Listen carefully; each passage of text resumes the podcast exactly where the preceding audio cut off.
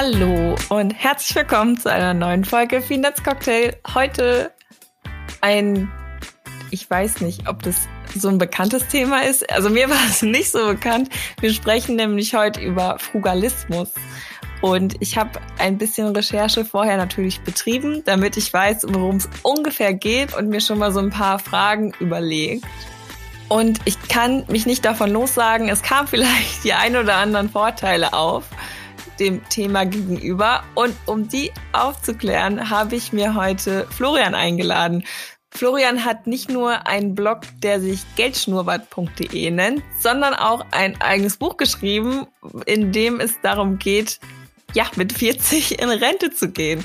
Klingt erstmal total verrückt. Und da kommen auf jeden Fall einige Fragen auf. Und deshalb spreche ich heute in dieser Folge mit ihm über das ganze Thema Frugalismus und was man eigentlich machen muss, damit man mit vierzig in Rente gehen kann.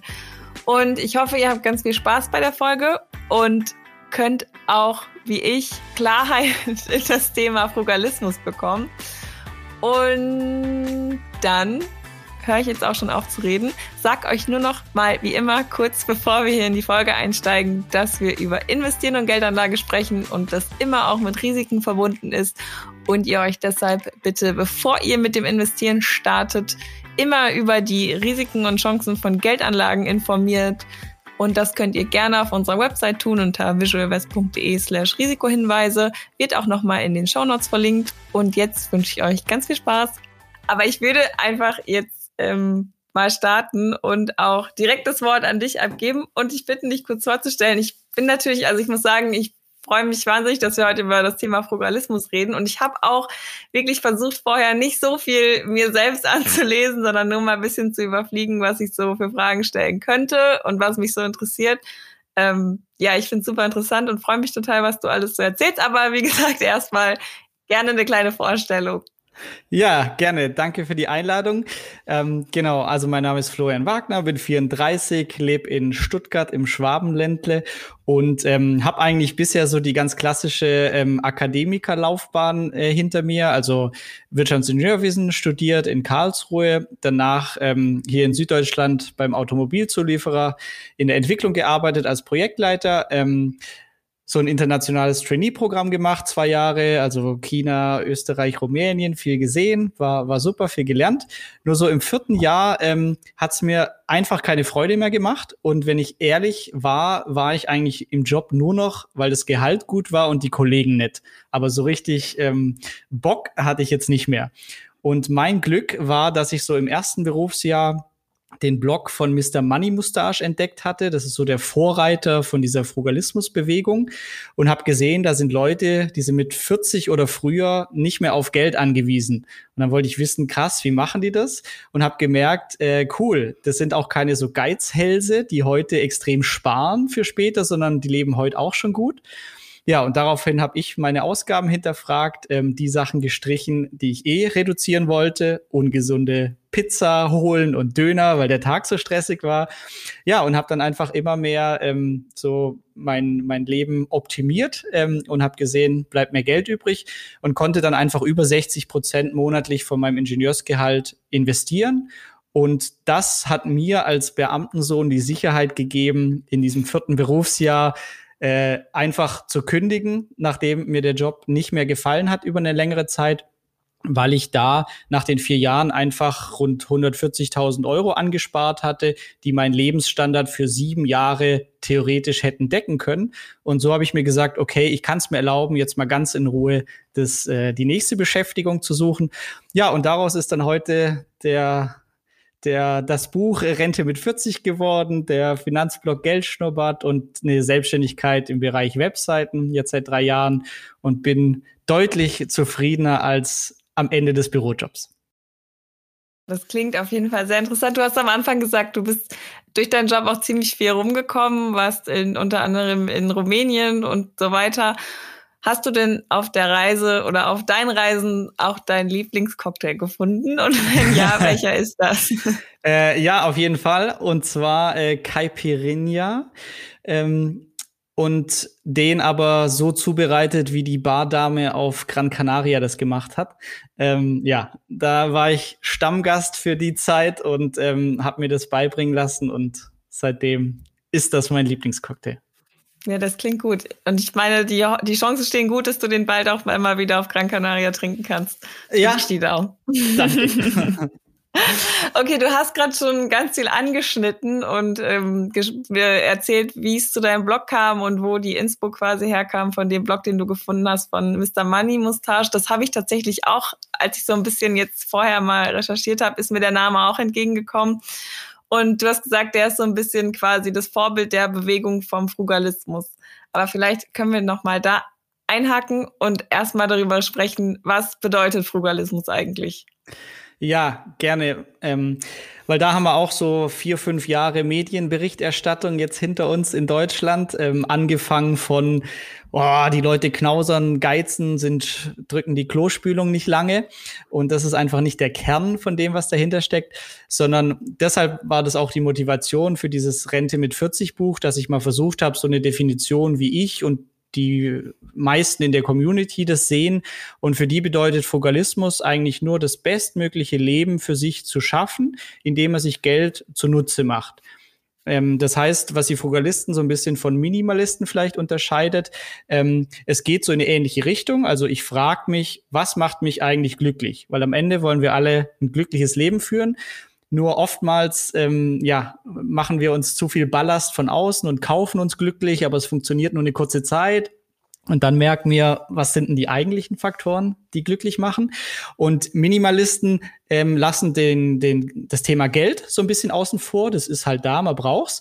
Aber Frugalisten sagen, nee, äh, Geld kann mir extrem viel Freiheit ermöglichen, indem ich es nicht nur auf dem Sparbuch liegen lasse, sondern investiere und dann eines Tages immer finanzieller unabhängiger werde oder sogar ganz frei unabhängig, dass ich einfach frei entscheiden kann, wie verbringe ich meine Zeit und egal wie viel Geld dabei rumkommt, ähm, vielleicht finde ich ein Sozialprojekt toll und will das Vollzeit machen. Ähm, genau, also das ist eigentlich das, das, die zentrale Definition von Frugalismus, das bestmögliche Leben für sich zu führen, indem man sich ähm, Geld zunutze macht. Okay. Jetzt sagst du das bestmögliche Leben, aber wenn man an Sparen denkt, geht es immer mit dem Gedanken, sich einzuschränken, einher. Wie ist denn dann das Leben als Frugalist, wenn man halt irgendwie Abstriche macht, aber trotzdem das Bestmögliche? Also auf den ersten, wenn man es erstmal hört, passt es irgendwie nicht so zusammen. Das würde mich jetzt halt mal interessieren. Genau, und da möchte ich gleich schon die Prämisse in Frage stellen. Ähm, genau, weil das war auch so die erste Berichterstattung. Oh je, sparen, da will mir jemand was wegnehmen. Ähm, ich darf keinen Spaß mehr haben. Und für mich, also da geht's gar nicht drum, sondern wir haben ja gesagt, quasi Zufriedenheit ist die oberste Prämisse. Und erst danach versuche ich, effizient mit meinem Geld umzugehen. Wenn mein Hobby Handtaschen sind und ich möchte einmal im Monat eine neue Designer-Handtasche und freue mich jeden Tag über die Tasche, dann ist es in meinen Augen auch eine frugalistische Ausgabe, weil ich mich jeden Tag dran erfreue ähm, und mir viel bringt. Aber wenn wir mal ehrlich sind, sind ganz viele Ausgaben überhaupt nicht bewusst, sondern eher, ja, ich trinke halt da immer einen dritten Cocktail, obwohl er mir nicht so richtig schmeckt, aber das mache ich mit den Kollegen halt sowieso. Okay, wir könnten auch das bei mir machen und dann zeige ich einen guten Caipirinha und ähm, dann haben wir irgendwie mehr Spaß, mehr Aktivität und als Nebeneffekt kann ich mehr, mehr sparen. Das heißt, die Prämisse für mich, wenn ich Ausgaben reduziert habe, war immer, ich darf nichts an meiner Lebensqualität schlechter machen, sondern soll es eher besser machen. Und das funktioniert bei mir eben zum Beispiel, ich wollte meinen ersten Marathon äh, bestreiten und habe aber trotzdem viel zu häufig dann doch Fast Food und Pizza geholt und mir dann gesagt, hey, du willst ja irgendwie Marathon rennen, aber ja, seitdem habe ich einfach häufiger gesund gekocht. Ähm, dadurch war ich selber aktiv und habe auch viel weniger Geld gebraucht als Nebeneffekt.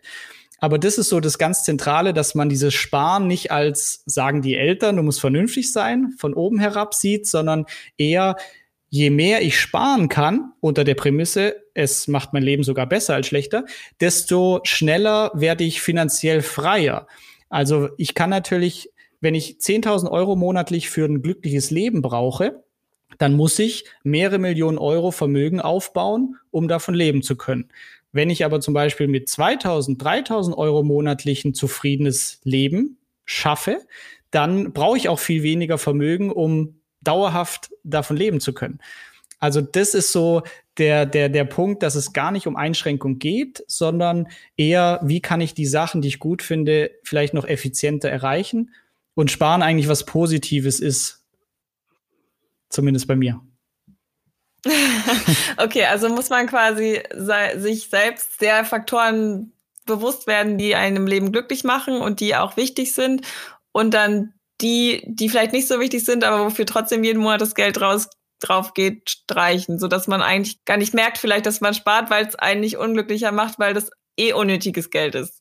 Sondern sich eher darauf fokussieren, was, was macht mir Spaß, ja. Was finde ich cool, und da das Geld reinstecken. Also nicht noch mehr als vielleicht vorher schon, aber halt bewusster. Ja, total. Oder doch mehr als vorher schon, weil ich habe immer so ein gutes Beispiel. Ähm, und zwar, ich war in einer Studenten-W G und habe aber da schon gearbeitet. Also ich war nur zu Besuch. Und dann habe ich eben meine Finanz-Excel geführt, wo ich einfach so ein Budgetkuchen habe, also ein Kreisdiagramm, wo genau drin steht, für was gebe ich mein Geld aus. Und das ist eigentlich so dieser größte Spartrick überhaupt, dass wir überhaupt nicht wissen, wofür wir unser Geld einsetzen. Und da war auch ein Student, sein Hobby war D Jing, und er wollte neues Equipment kaufen, aber er hat nie Geld. Und dann haben wir ihm auch mal dieses Kreisdiagramm nur aufgemalt, völlig wertfrei. Ich würde nie sagen, rauch weniger, trink weniger, sondern einfach nur mal vor Augen geführt, guck mal, du hast ja anscheinend kein Geld als Student, hast aber einen Nebenjob, bekommst von den Eltern ein bisschen was, gibst aber dreihundert Euro für Party aus, Zigaretten, Alkohol und so weiter. Oh, das war mir gar nicht bewusst, ich dachte, das wäre viel weniger. So, und dann hat der, ich habe nie was gesagt, änder was, aber allein, dass er es gesehen hat, hat er gesagt, ah nee, das ist doch blöd, dann mache ich das, reduziere das auf hundert, ist immer noch gut, rauch weniger, wollte ich eh aufhören, und dafür kann ich jetzt mehr Geld für mein Hobby ausgeben. Ähm, also, wenn wir uns so ein bisschen vor Augen führen, wo geht unser Geld hin, dann sehen wir oftmals auch, ähm, hey, das finde ich eigentlich gar nicht für mich persönlich die beste Entscheidung. Aber es ist einfach zu leicht, so in den Alltag reinleben. Ähm, Geld ist ja irgendwie auf dem Konto oder auch nicht. Aber das bringt auf jeden Fall super viel, sich das mal vor Augen zu führen, wo das Geld genau hingeht. Wie ist es denn bei dir persönlich? Wo, wo achtest du drauf? Wo sparst du dann quasi Geld ein und wofür gibst du es gerne aus? Mhm. Also heute gar nicht mehr. Ähm, heute achte ich nicht mehr drauf, ähm, weil das mittlerweile bei mir auch so Alltag, Routine ist, dass ich meine Ausgaben grob im Griff habe und grob weiß, was ich in den Kategorien ausgebe. Ähm, aber als ich das so begonnen habe, da war das erste Berufsjahr als Ingenieur, äh, da war es vor allem gerade diese Sachen, ähm, ja, jeden dritten Tag dann doch ein Döner, weil der Tag war so stressig und, äh, und so weiter.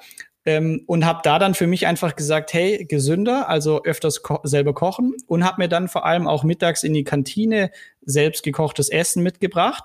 Ich hatte trotzdem die Gesellschaft mit den Kollegen, also ich habe mit denen ganz normal gegessen und hatte gleichzeitig aber auch nicht Geschmacksverstärker, Soßen aus der Kantine, sondern einfach noch gesünder. Also immer so Win-Win-Situation, bin dann mit dem Fahrrad zur Arbeit gefahren.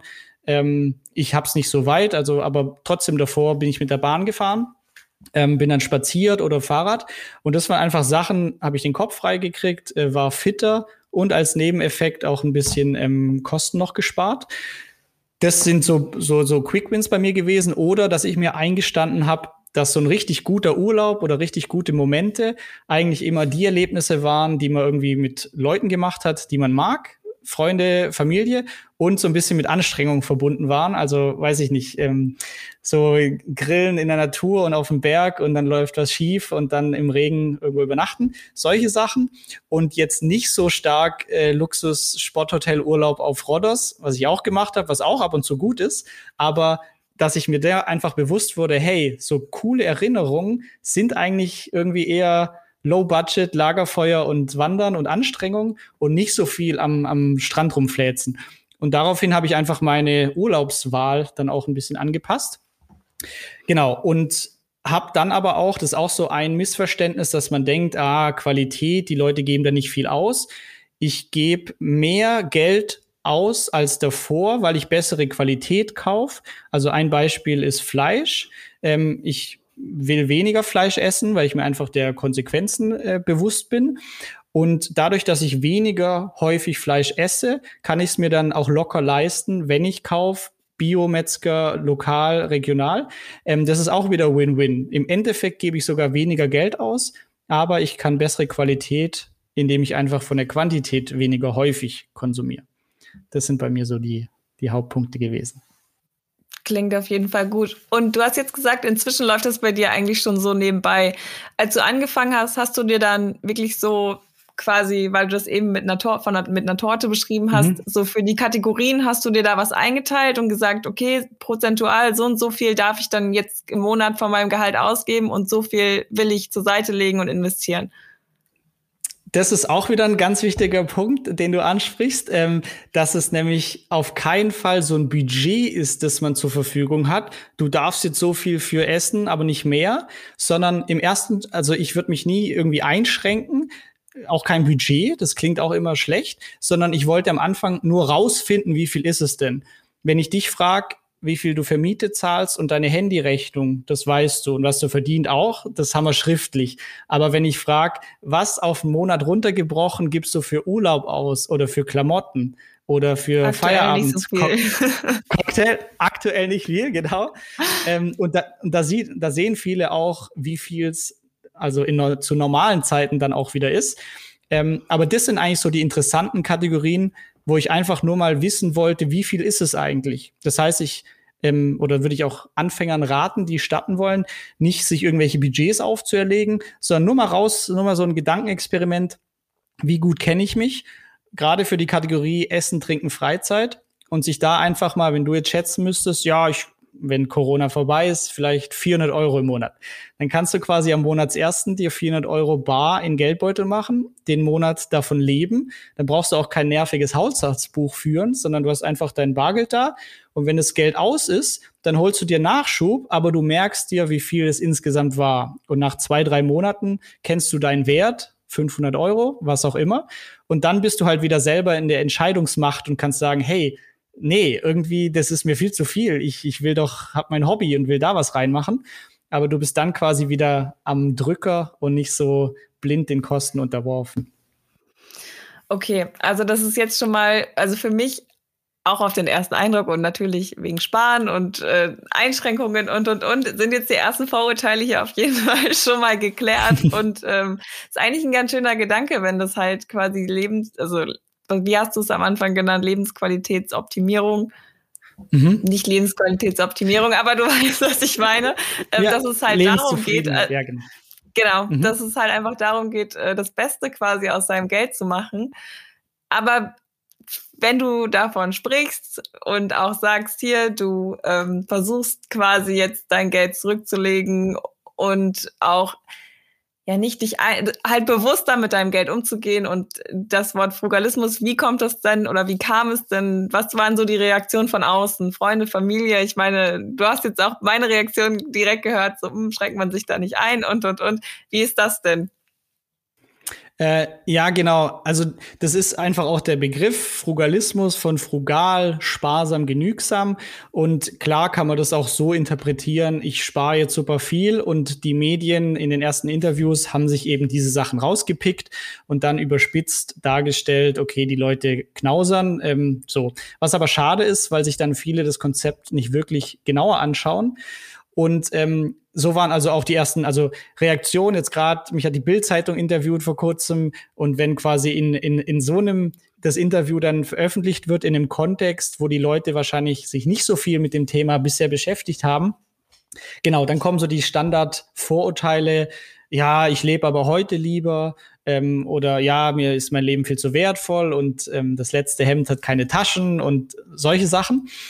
Ähm, Familie, Freunde, da war das nie ein Thema, weil die wussten, wie ich bin. Also ähm, ja, das denkt man auch so, ah, der ist jetzt irgendwie, also ich muss mich auch nicht Frugalist nennen. Ich hatte da auch am Anfang was dagegen. Das Galileo waren so die Ersten, die dann gesagt haben, ja, es wäre schon wichtig, dass wir sie aber Frugalist nennen können. Da habe ich gesagt, ja, okay, aber dann will ich auch definieren, was ich darunter verstehe.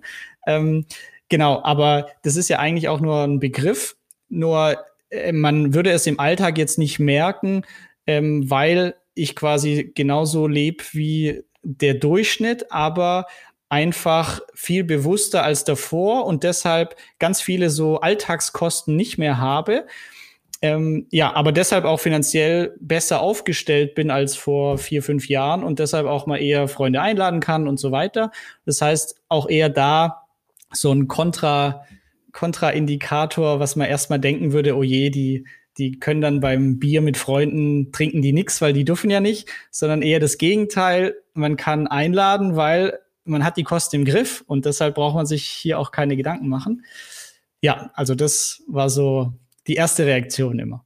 Ich finde es einen super coolen Ansatz und ich finde es auch wirklich ein spannendes Thema und auch so, so einfach umzusetzen und mit so einem schönen Hintergedanken, weil es ist doch natürlich ist es viel besser, wenn man halt sein Geld quasi bewusster ausgibt und da, da mal dann überlegt und es dann halt auch irgendwie Spaß macht und nicht so wehtut, wenn man mal Geld ausgibt.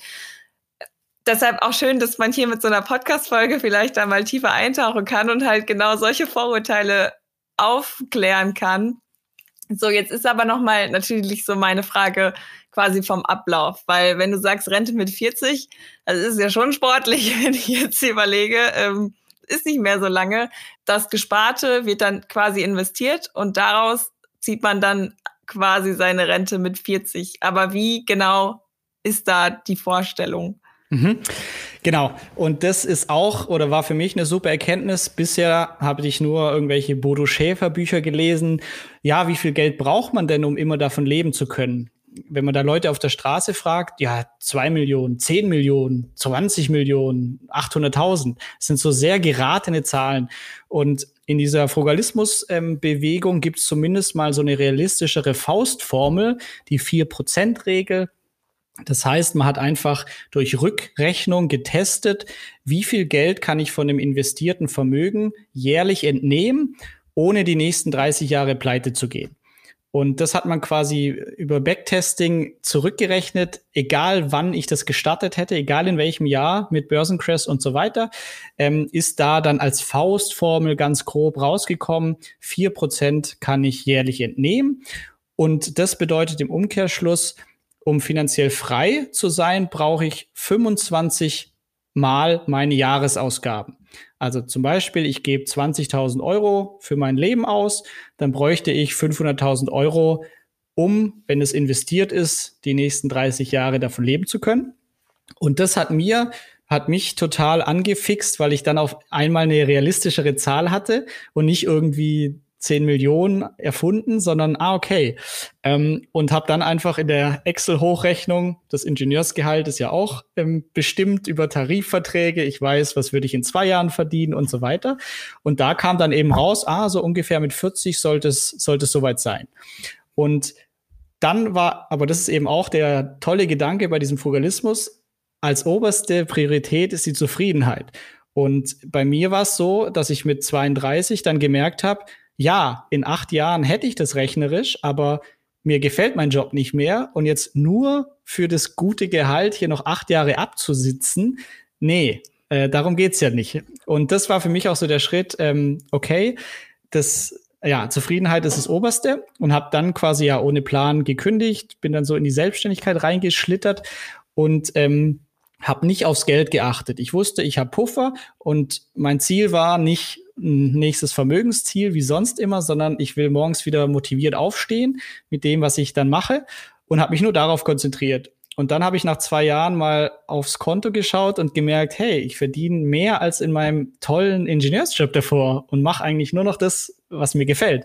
Ähm, und das war auch so eine Erkenntnis. Also heute Ähm, bin ich noch nicht finanziell frei nach meiner ähm, Definition. Also ich muss noch Geld verdienen, aber ich fühle mich schon viel finanziell freier. Also ich lebe heute schon achtzig Prozent von meinem Alltag so, wie ich ihn auch leben würde, wenn ich ein paar Millionen auf dem Konto hätte.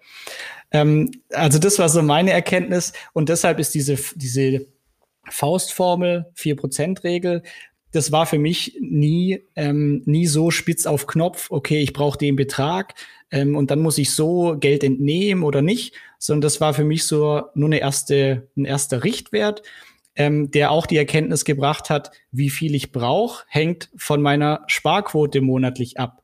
Wenn ich zehntausend Euro monatlich für ein gutes Leben brauche, brauche ich viel mehr als dreitausend. Also das quasi auch immer Win-Win, wie effizient ähm, ich mein Leben führen kann. Und ja, heute ist es so, ich möchte das Ziel ähm, finanzielle Freiheit, finde ich weiterhin super erstrebenswert, weil es einfach Entscheidungsfreiheit gibt. Aber es fühlt sich jetzt schon sehr danach an, weil ich einfach zu achtzig Prozent schon die Dinge mache, die mir gefallen. Und ähm, glaube auch, dass es vor vierzig auch rechnerisch soweit sein wird. Aber ich will mein Leben lang arbeiten. Also Rente mit vierzig heißt auch nur, ich habe eine Option, aber ich möchte auch nicht auf der Couch liegen und mich langweilen, sondern ich möchte mein Leben lang was machen. Nur einfach immer freier das, was ich möchte, mit den Leuten in dem Umfang. Und ja, das ist weiterhin so das erstrebenswerte Ziel. Das wäre natürlich jetzt meine nächste Frage gewesen. Wenn man mit vierzig in Rente geht, was macht man denn dann? Weil im besten Fall, so wie es jetzt bei dir ist, hat man Spaß bei der Arbeit. Mhm. Und äh, ich könnte mir jetzt auch nicht vorstellen, mit vierzig dann zu sagen, okay, und jetzt lebe ich auf der Couch. Ähm, ja, aber natürlich diese, allein, glaube ich, diese Absicherung zu haben und zu wissen, wenn ich jetzt keinen Bock mehr hätte und von heute auf morgen macht mir kein, mein Bock, äh, mein Bock, mein Job keinen Spaß mehr, ähm, sage ich halt ciao. So. Das ist natürlich, glaube ich, ein schöner Gedanke. Total. Und vor allem muss man es ja auch nicht so, ra- es gibt ja auch viele Abstufungen dazwischen. Also nicht jeder muss einen Job kündigen. Wer einen Job gefunden hat, der einem gefällt, ähm, super gut. Ähm, nur mit Geld investiert auf der Seite habe ich dann die Möglichkeit, okay, ich habe ein Kind bekommen, ich gönne mir den Luxus und bin zwei Jahre einfach mal zu Hause oder f- bin freitags zu Hause. Also ich habe ja auch viele Abstufungsmöglichkeiten und muss jetzt nicht direkt äh, kündigen. Das ist eben auch das Spannende. Dann habe ich jetzt noch eine andere Frage, weil wir gerade natürlich mit äh, über Rente mit vierzig gesprochen haben und du hast gerade auch gesagt, du willst dein Leben lang arbeiten. Wie stellst du dir denn jetzt dann dein Leben vor mit fünfzig oder sechzig? Läuft das so weiter? Machst du noch mal was ganz anderes? Gehst du auf Reisen oder was ist so da vielleicht jetzt schon der grobe Plan? Ich meine, ich weiß, im Leben kommt es immer anders, als man denkt, aber vielleicht schon mal so eine, eine Vorstellung, eine Idee. Mhm. Ja, also gereist bin ich so während Studium oder erste Berufsjahre viel und weit, weil ich mir immer gesagt habe, Deutschland kann ich bereisen, wenn ich alt bin, so kurze Distanzen. Drum habe ich quasi die Fernreisen alle schon abgehakt, die mich interessiert haben. Ähm, also das ist jetzt nicht so ein Ziel, oh, wenn ich es geschafft habe, dann äh, liege ich unter Palmen. Reisen finde ich schon gut, aber eigentlich ist der Appetit relativ gestillt aktuell. Nur ich finde, also es gibt einfach noch viele Probleme, die ich gerne angehen würde. Ähm, ich hatte jetzt äh, zwei Stunden vorher einen interessanten Zoom-Call mit einer Lehrerin aus Brandenburg, äh, die quasi, der ich geholfen habe, ein Unterrichtskonzept Finanzbildung an Schulen mal aufzustellen. Und das ist zum Beispiel ein Punkt, was ich eigentlich super fatal finde, dass wir die wichtigen Sachen in der Schule nicht beibringen. Und deshalb ist eigentlich aktuell so mein Exit-Plan, wenn Geld gar keine Rolle mehr spielt, dass ich dann irgendwie so ein cooles äh, Schulkonzept mir überlege, wo einfach Leute motiviert sind und aus der Praxis für die Praxis lernen. Äh, ja, das aktuell, aber wenn du mich in zwei Jahren fragst, ist wahrscheinlich äh, was anderes oder abgewandelt. Aber ja, das ist irgendwie, glaube ich, für mich erstrebenswert, einfach frei entscheiden zu können, ja, wo man seine Zeit hier auf Erden einsetzen möchte. Finde ich auch einen schönen Ansatz zu sagen, dass man irgendwie ähm, dann, wenn quasi Geld keine Rolle spielt, man auch mal solche Probleme angehen kann und vielleicht auch ehrenamtlich was macht. Und vor allen Dingen, wenn du jetzt sagst, Finanzbildung, finde ich halt auch. Also das ist wirklich unfassbar, dass man sowas in der Schule nicht lernt oder generell so Sachen im Leben, mal Verträge, BAföG-Anträge, also einfach mal, was einen halt so erwartet im Leben nach der Schule und vor allen Dingen halt das Thema Finanzen. Aber ich, ich kann mir vorstellen, dass da vielleicht in den nächsten Jahren, Jahrzehnten dann doch was passiert, weil es ja einfach aktuell immer mehr zum Thema wird, hoffentlich. Und im, im besten Fall bist du dann in, in zehn, zwanzig Jahren dahinterher und bin ich gespannt auf deine Finanzschule.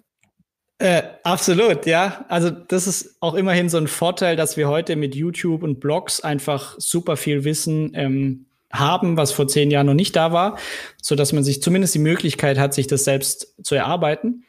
Ja, aber es ist auf jeden Fall noch viel Aufholbedarf, dass ich immer wieder merke, dass man schon in so einer Finanzbubble ist, wo man denkt, jetzt hat's auch der Letzte begriffen, dass nur Sparbuch nicht die beste Methode ist. Aber wenn man dann wieder mit anderen spricht, merkt man, nee, der, die Mehrheit ist noch anderer Ansicht. Ja, vor allen Dingen muss, glaube ich, das ganze Thema Geld mal aufgelockert werden. Und wir müssen von mhm. diesem Gedanken weg, ähm, das ist ein Thema, worüber man nicht spricht und auch vielleicht ein negativ behaftetes Thema, aber da kann man jetzt noch mal sehr weit mhm. ausholen. Ich glaube, das ist einfach ein generelles Problem. Aber weil du gerade von Finanzbildung gesprochen hast und ähm, jetzt kannst du deinen ersten Lehrertipp hier quasi geben. Und zwar kannst du hier zum Finanzunterricht einen Tipp beitragen für vielleicht Einsteiger oder jetzt auch die Zuhörer und Zuhörerinnen, die sich jetzt fragen, okay, finde ich interessant, ist ein schönes Thema, Frugalismus, schöner Ansatz. Wie fange ich denn jetzt am besten an, mal mir bewusster zu sein, wie ich mein Geld ausgebe und vielleicht auch meine Geldausgaben optimiere, damit ich es möglichst damit ich möglichst glücklich bin. Mhm. Äh, genau, also das sind auch genau die zwei richtigen Punkte, die du angesprochen hast. Also wenn ich Vermögen aufbauen will, dann habe ich zwei Stellschrauben, die Ausgaben und dann Einnahmen erhöhen. Aber Ausgaben, da ist wirklich so banal, wie der Trick klingt, ähm, sich einen verregneten Samstag mal hinzusetzen und einen Kreis aufzumalen ähm, und einfach mal die groben Ausgabenposten hinzuschreiben. Und wichtig ist, dass wir da auf Monatsbasis alle Kosten mal vor uns haben. Also was ich als Beispiel gebracht habe, Urlaub. Ja, ich gehe ja nicht immer in Urlaub und während Corona sowieso gerade nicht. Aber trotzdem einfach mal so ein normales Jahr durchgehen. Im Sommer meistens zwei Wochen kostet so viel, im Winter noch eine Woche hier und Wochenendtrip so. Und dann hat man eine Summe und geteilt durch zwölf habe ich dann auch einen monatlichen Beitrag. Und wenn man das mit allen Sachen macht, auch mal Klamotten oder was sonst noch anfällt und sich dann bewusst zu machen, ähm, bin ich zufrieden, so wie ich mein Geld aktuell aufteile oder nicht? Weil das ist dieser große Step, den aber die meisten einfach nicht machen. Ähm, und ja, also das ist ein Nonplusultra, was bisher einfach ähm, das meiste bewirkt hat, weil nur wenn ich was messe, kann ich es verändern und einfach mal diesen Kreis vor sich zu haben ähm, und dann ein motivierendes Ziel zu haben über, weiß ich nicht, auf einem Blog oder irgendein Beispiel oder Rente mit vierzig sind vierzehn Geschichten von Menschen drin, die quasi unabhängig sind, als Angestellte, Unternehmer, mit Kindern, ohne Kinder, sich vielleicht da so mal einzulesen, was, was wären möglich. Und wenn man die Motivation hat und die Kenntnis, dann ist es auch nur eine Frage der Zeit, bis man das Ziel erreicht. Ist ja auch ein schöner Ansatz, sich mal mit dem Thema Finanzen zu beschäftigen, damit man glücklicher wird. Ähm, ja. Vielleicht auch das als Motivation. Total. Also, und darum geht's ja, genau. Also, es geht ja immer glücklich zu leben. Aber wenn Geld zu knapp ist, ähm, ist es halt ein Problem. Und vor allem auch, es gibt, also für das Buch habe ich einfach auch Studien recherchiert, Gallup-Studie, über siebzig Prozent der Angestellten sind unzufrieden in ihrem Job und machen ihn hauptsächlich für das Geld. Und das ist einfach total ernüchternd. Ähm, und wenn man sich da sagt, hey, mache ich irgendwie acht Stunden am Tag was, was mir gar nicht gefällt, aber ich muss halt dieses schöne Haus abzuzahlen. Vielleicht wäre es viel cooler, ich mache ein kleineres Häuschen, nehme einen anderen Job, der ein bisschen weniger zahlt, aber mir voll gefällt, ähm, dass man da einfach mal so ein bisschen freier in den Überlegungen wird. Das hilft, glaube ich, sehr viel. Ja, ich glaube auch. Es ist ein sehr schöner Ansatz. Also ich bin, ich bin nicht unglücklich in meinem Job, aber ich glaube, ich glaube, am Wochenende soll es gewittern, da setze ich mich auch mal hin und mache mal eine Schorte auf und gucke einfach mal, wofür ich eigentlich vielleicht Geld ausgebe, was vielleicht eigentlich gar nicht so sein sollte. Und ähm, ja, Rente mit vierzig wird's bei mir auf jeden Fall nicht, aber vielleicht habe ich dann ja auch einfach dieses, also dieses Gefühl von finanzieller Unheimlichkeit, wie ich schon gesagt habe. Ich glaube, es ist ein total cooler Gedanke, dass man einfach quasi diesen, dann diesen Notfallplan im Hinterkopf hat und wüsste, okay, jetzt reicht's mir und es ist mir egal. Ich bin raus. Das ja, stelle ich mir sehr, stelle ich mir sehr befreiend vor. Also. Total. Genau, und da, ähm, weil du vorhin noch angesprochen hast, Rente mit vierzig ist ja sportlich. Ähm, und da muss man auch dazu sagen, ähm, ich war in einer privilegierten Situation mit Ingenieursgehalt, das ist überdurchschnittlich. Nur mit so einem Gehalt ist es viel leichter, als man denkt, mit vierzig unabhängig zu sein. Also ich hatte ganz viele Kollegen, die haben es auch geschafft, alles auszugeben. Ähm, aber für die, für die mit so einem Gehalt wäre es wirklich realistisch, mit vierzig durch zu sein. Aber wenn ich weniger verdiene oder wenn ich Mindestlohn verdiene dann ist es nicht realistisch, dass ich mit vierzig sagen kann, ciao, ich brauche kein Geld mehr. Aber auch für die ist das Frugalismuskonzept sinnvoll, meiner Meinung nach, weil einfach jeder davon profitiert, wenn ich bewusst mein Geld einsetze. Wenn ich Mindestlohn verdiene, dann ist vielleicht nicht Rente mit vierzig realistisch, aber einfach weniger finanzielle Sorgen. Ich habe auf einmal einen Puffer auf dem Konto und nicht mehr Dispo-Kredit. Das Auto geht kaputt, kein Problem. Ich weiß, ich habe da meinen Puffer. Sowas können ja auch abgestufte Ziele sein, die ja im Endeffekt auch zu mehr Zufriedenheit führen. Ja, also für jeden was dabei. Also wie gesagt, auch für Leute, die wie ich nicht unglücklich in ihrem Job sind. ähm, aber ja, ich, also mich würde es auch, wie gesagt, einfach mal interessieren. Ich male mal eine Torte und dann gucke ich mir auch mal das an mit deiner vier Prozent Regel. Einfach mal, um zu schauen, wann wäre denn der Punkt erreicht. Ähm, einfach aus Interesse, finde ich super spannend.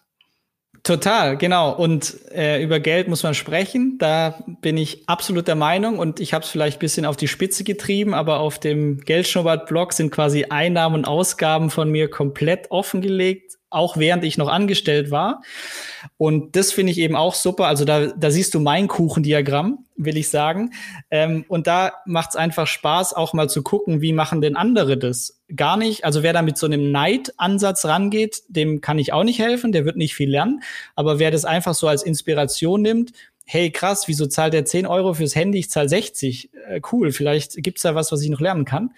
Ähm, ja, also da glaube ich auch hilft der Austausch und Ähm, ja, über Geld zu sprechen. Ich denke auch. Und ich hoffe, wir haben hier jetzt den ersten Step gemacht und äh, regen jetzt mal dazu an, mehr über Geld zu sprechen und Torten zu malen und mal zu schauen, ähm, was bei einem selbst so los ist und was einem auch einfach, es ist ja auch, glaube ich, immer wieder wichtig, sich zu Augen zu führen, was ist mir eigentlich wichtig im Leben und ja, einfach mehr Zufriedenheit zu erlangen und gleichzeitig sich noch ums Thema Finanzen zu kümmern. Das kann ja eigentlich nicht besser sein. Ja, total. Und vor allem auch die Angst zu nehmen, dass Finanzen immer komplex sind oder ich muss da ein Mathematikstudium machen. Ähm, ich kann heute vernünftig monatlich investieren. Ich brauche zwanzig Minuten dafür. Ähm, und ja, also es ist alles viel leichter, als man denkt. Und es lohnt sich mal so einen verregneten Samstag zu investieren. Ich glaube, der nächste verregnete Samstag kommt jetzt. Okay, super. Ja, vielen Dank. Ähm, super interessantes Thema, hat jetzt nochmal ganz andere Seiten gezeigt und alle Vorurteile hier aufgedeckt und das Ganze einmal gedreht. Vielen Dank, super cool und ähm, ja, vielleicht hören wir uns ja nochmal wieder. Ja, sehr gerne. Hat Spaß gemacht und ja, vielleicht kann der ein oder andere was daraus mitnehmen. Würde mich freuen. Bin ich mir sicher. Ja, gerne, gerne wieder. Und ich hoffe jetzt, ich habe euch am Anfang nicht zu viel versprochen mit dem Thema Vorurteile aufklären. Ich bin ganz anders gestimmt jetzt dem Thema gegenüber. Ganz schöner Ansatz und was ganz Positives. Das finde ich immer sehr, das gefällt mir immer sehr gut. Und ich hoffe, ihr macht jetzt genauso wie ich eure Hausaufgaben, malt mal eine kleine Torte und schaut mal, wie man vielleicht seinen ersten Frugalismus-Ansatz mal umsetzen kann. Ich werde es auf jeden Fall versuchen. Falls ihr mit in das Thema einsteigt, ihr das irgendwie cool findet, euch da noch mehr interessiert, schreibt mir immer gerne bei Instagram unter das Posting von dieser Folge. Ich würde mich freuen, falls ihr sonst noch Feedback habt oder Ideen für neue Folgen, wenn ihr sagt, hier, das Thema würde mich total interessieren. Was ist denn das eigentlich? Lisa, sprich doch mal darüber. Immer gerne her damit. Wie gesagt, kommentiert oder schreibt eine private Nachricht. Und jetzt entlasse ich euch und freue mich aufs nächste Mal. Bis dann. Tschüss.